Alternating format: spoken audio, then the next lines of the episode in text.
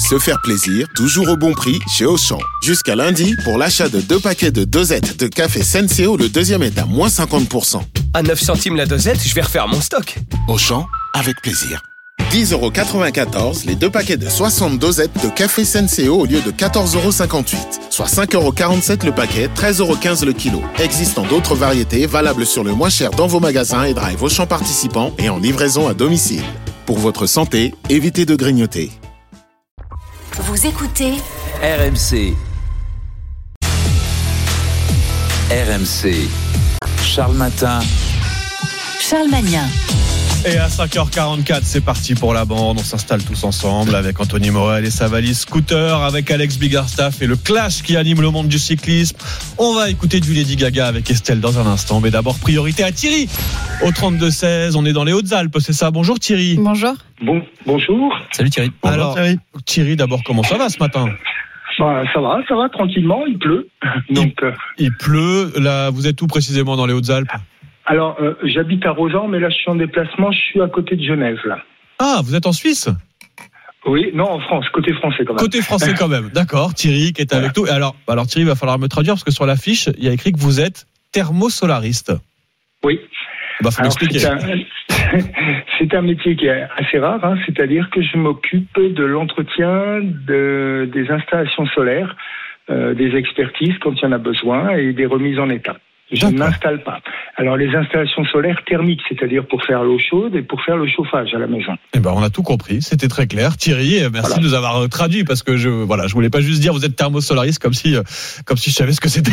J'ai appris plein de choses grâce à vous ce matin, Thierry. Et ce qui vous a fait réagir ce matin sur RMC, c'est la question des dépassements d'honoraires. L'UFC que choisir qui nous dit voilà, les dépassements d'honoraires se restent à charge pour le patient. Ça a doublé en 20 ans chez les spécialistes. Ça coûte de plus en plus cher à tel point que 38% des patients interrogés disent j'ai déjà renoncé à prendre rendez-vous, je sais pas, chez, chez l'ophtalmo, chez, chez le gynéco, chez le psychiatre, chez l'anesthésiste, à cause des fait. dépassements d'honoraires parce que ça coûte trop cher. Ça vous est arrivé, Thierry? Alors, c'est en train de nous arriver, hein, puisque mon épouse doit faire des batteries de tests euh, en cardiologie. Et euh, bien, dans les Hautes-Alpes, c'est pas possible. Dans les Bouches-du-Rhône, c'est pas possible. Euh, il Attendez, juste des- Thierry, ça veut dire quoi? C'est pas possible. C'est-à-dire on trouve pas de Eh ben, Il rendez-vous n'y a pas de rendez-vous possible. Hein, les Hautes-Alpes, il y a, a personne qui peut le faire. Euh, euh, donc la, la rareté déjà du, du cardiologue. hein, le, euh, le pour- désert médical, oui. Voilà, désert médical. Bouches-du-Rhône, c'est pareil. Et donc maintenant, il nous envoie euh, vers Grenoble. Et alors là, les dépassements d'honoraires, on ne sait même pas encore combien ce sera. Donc, bah, mon épouse a dit, bah, je vais revoir le médecin, voir s'il y a besoin effectivement de faire ces examens, parce que Ah oui. on peut pas. Bon. euh, voilà. Elle, elle hésite du coup à aller faire les examens, bah du coup Ah à, oui. à Oui, renoncer à ces tests et euh, qui sont pourtant euh, recommandés visiblement et parce que elle sait que ça va être trop cher. Bah, ça va, ça va être, euh, ça va être cher. Et puis, bah, rien que pour y aller, il y a plus de deux heures de route. Et puis, euh, voilà. Non mais c'est terrible parce que c'est oui il y a le fait rien qu'il y ait les deux heures de route même si c'était remboursé c'est scandaleux qu'il faille faire deux heures de route et puis j'imagine Ah, que deux heures de route. hein. j'imagine qu'on trouve pas un créneau dans les trois jours hein, qu'il va falloir patienter aussi pour trouver un rendez-vous. Ça va Et- être sûrement des mois. euh, donc, on, bah, c'est, pratique comme ça. Bah, cardiologie, bah, si, si, si, si elle tombe, euh, voilà, avant, bah, comme ça, c'est, c'est plus simple. Hein. Non mais c'est terrible parce que et puis Thierry il y a la question aussi de la mutuelle parce qu'il y a des mutuelles qui couvrent plus ou moins bien ces dépassements d'honoraires. Ah oui. Bah, oui, là, je peux vous dire que moi, j'ai eu un dépassement d'honoraires pour un, pour un problème au genou. Euh, bah, c'est pour mes pieds. Hein. C'est, voilà. Ah oui Alors, la, la mutuelle vous a hein, dit euh, c'est- pour vous. C'était un scanner, j'ai eu 30 euros de, de dépassement d'honoraires.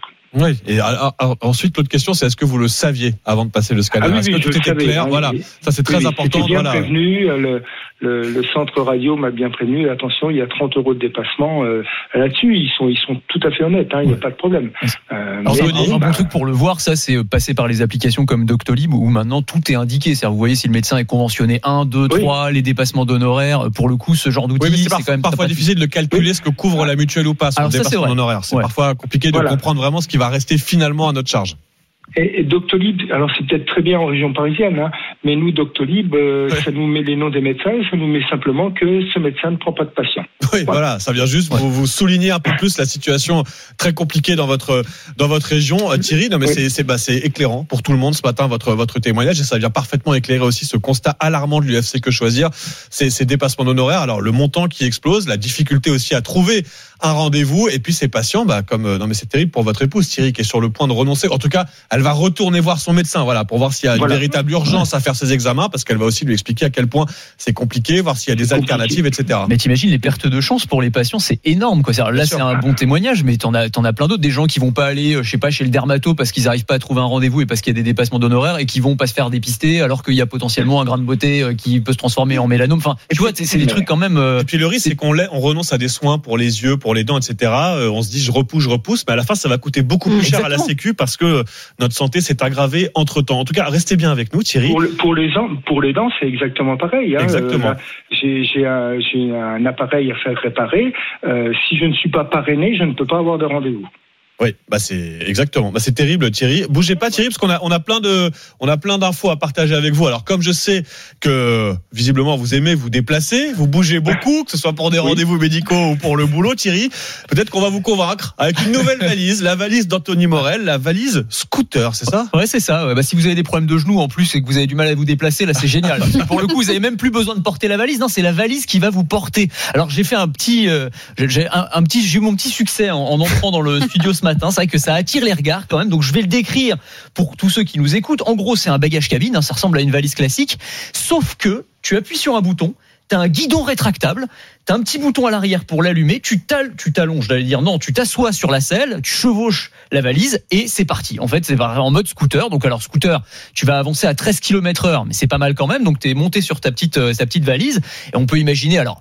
Dans la rue, c'est un peu compliqué, mais dans la gare, dans, Dans l'aéroport, ah bah t'es oui. un peu pressé, t'as ton avion qui arrive, tu dois passer les contrôles de sécurité. T'as tu pas, peur- sur- pas peur du ridicule, faut le dire aussi. C'est un point important. Bon, là, tu nous fais rire, mais t'es un peu ridicule. hein. Alors c'est vrai, c'est vrai, c'est vrai que j'ai, testé un peu dans la rue, j'ai attiré des euh, bon, euh, amusés, un peu moqueurs peut-être, on va le dire comme ça. Non mais c'est quand même très très bien pensé. C'est une boîte américaine qui s'appelle Airwheel qui a mis ça au point. Ils ont breveté la technologie parce qu'en fait c'est vraiment un bagage cabine. C'est-à-dire ça passe en bagage cabine. T'as une batterie à l'intérieur. Tu peux l'enlever, t'en servir pour Ouais. recharger ton téléphone et, et ton ordinateur portable. Donc c'est assez bien pensé. Après le petit ça- inconvénient. ça peut être génial avec les enfants aussi.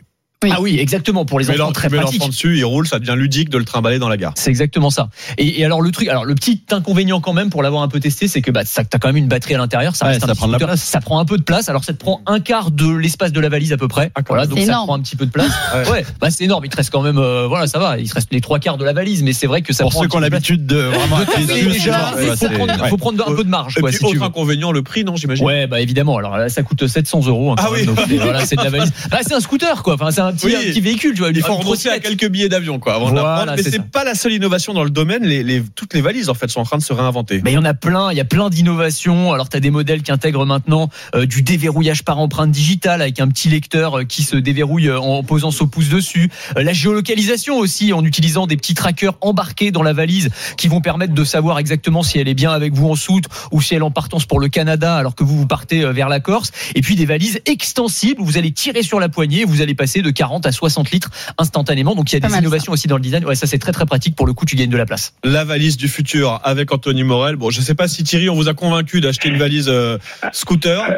Bah, le- la, la valise, ça, ça peut être sympa, mais alors le poids, parce que la batterie, Ah. c'est lourd. Pas Très bon point euh, parce que alors à, à- à vide c'est vrai qu'elle pèse un peu lourd parce que tu as le moteur déjà Ouais, à On a l'intérieur. l'impression qu'elle est déjà remplie. Ouais, t'as l'impression qu'elle est presque, elle est déjà à moitié remplie. Ouais. Bon, on va passer Oui. à un autre objet roulant. Thierry, je sais pas si vous suivez le cyclisme aussi. Amateur de vélo ou pas, Thierry? Ah oui, oui, oui, amateur de vélo. Eh oui. ben, figurez-vous, Thierry, que la saison de cyclisme vient à peine de commencer. Et voilà, Alex, que on a un clash spectaculaire. hein, c'est assez rare dans le monde du vélo. La relation est extrêmement tumultueuse en ce moment entre Patrick Lefebvre et son coureur Julien Alaphilippe. Oui, on a malheureusement l'habitude avec la Soudal Quick Step parce que ça fait dix ans que les deux hommes travaillent ensemble. Le Fever comme manager de l'équipe, Alain Philippe comme coureur vedette. Ce dernier a été deux fois champion du monde et a remporté notamment le maillot à poids de meilleur grimpeur au Tour de France 2018. Aujourd'hui, Alain Philippe, qui a 31 ans et touche environ 2 millions d'euros par saison, n'a plus le même rendement. Et ça, le fait vert a beaucoup de mal à le digérer. Il lui reproche de plomber le budget de son équipe. Et avant-hier, dans les Mmh. colonnes du magazine flamand Humo, il s'est carrément attaqué à la vie privée du Français, lui reprochant trop de soirées alcoolisées et une compagne un peu trop présente. Bah, la compagne en question, on la connaît tous, c'est Marion Rousse, l'ancienne championne de cyclisme, actuelle directrice d'ailleurs du Tour de France Femmes. Mais oui, et elle a répondu hier, il est inadmissible de s'attaquer comme il le fait à notre vie privée. Vous ne réussirez pas non plus à m'empêcher de travailler et rester auprès de Julien le temps de sa carrière. Les déclarations de Lefebvre ont été jusqu'à choquer le président du syndicat des coureurs, Pascal Chanteur. Il faut que ça s'arrête immédiatement parce que euh, de déballer euh, ben, un certain nombre de choses sur sa vie privée, qu'elle puisse être vraie ou fausse, c'est un mot. C'est un mot et ça s'appelle du harcèlement.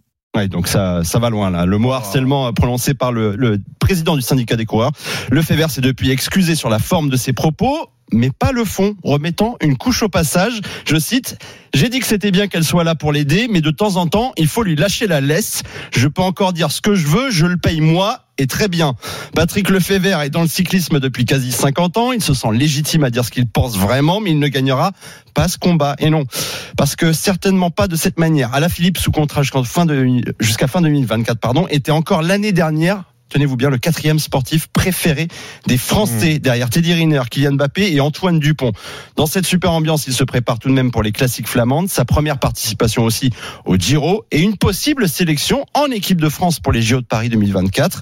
À lui d'être de nouveau performant, même si tout porte à croire en revanche qu'il ne sera pas retenu pour le prochain Tour de France. Ah oui, bah, ça va faire bizarre un Tour de France sans le chouchou des Français. Ah oui. Mais à la fin, c'est euh, c'est Patrick Lefebvre qui tranche. C'est lui qui la- décide. C'est lui qui fait la Qui sélection. paye visiblement, donc. euh, Et c'est lui qui paye très cher, et, ouais, et qui se permet de tacler son coureur, on va le dire comme ça, dans la presse, en public. Euh, bah, on va suivre. Hein, de, toute façon, euh, la vérité, ça sera sur la route. Si à la fin, euh, Julien Alaphilippe brille lors des, lors des, lors des Ça classiques et lors du Giro, voilà, il, euh, il fermera les bouches, comme on dit dans, le, dans le sport. Et puis tiens, Estelle, avec toi, bah, pas besoin de valise, pas besoin de prendre son vélo pour aller voir Lady Gaga en concert aujourd'hui. Elle se produit partout dans le monde aujourd'hui. Oui, car elle est à la tête d'affiche du Fortnite Festival. Vous connaissez sûrement le jeu en ligne Fortnite, phénomène planétaire, plus de 100 millions de joueurs réguliers. Alors on s'y tire dessus hein, pour gagner la partie. Mais depuis quelques années, on peut aussi assister à des euh, concerts. Travis Scott, Ariana Grande ou encore la française Aya Nakamura ont offert des mini-concerts virtuels, des avatars, donc des stars qui viennent chanter devant les avatars des joueurs.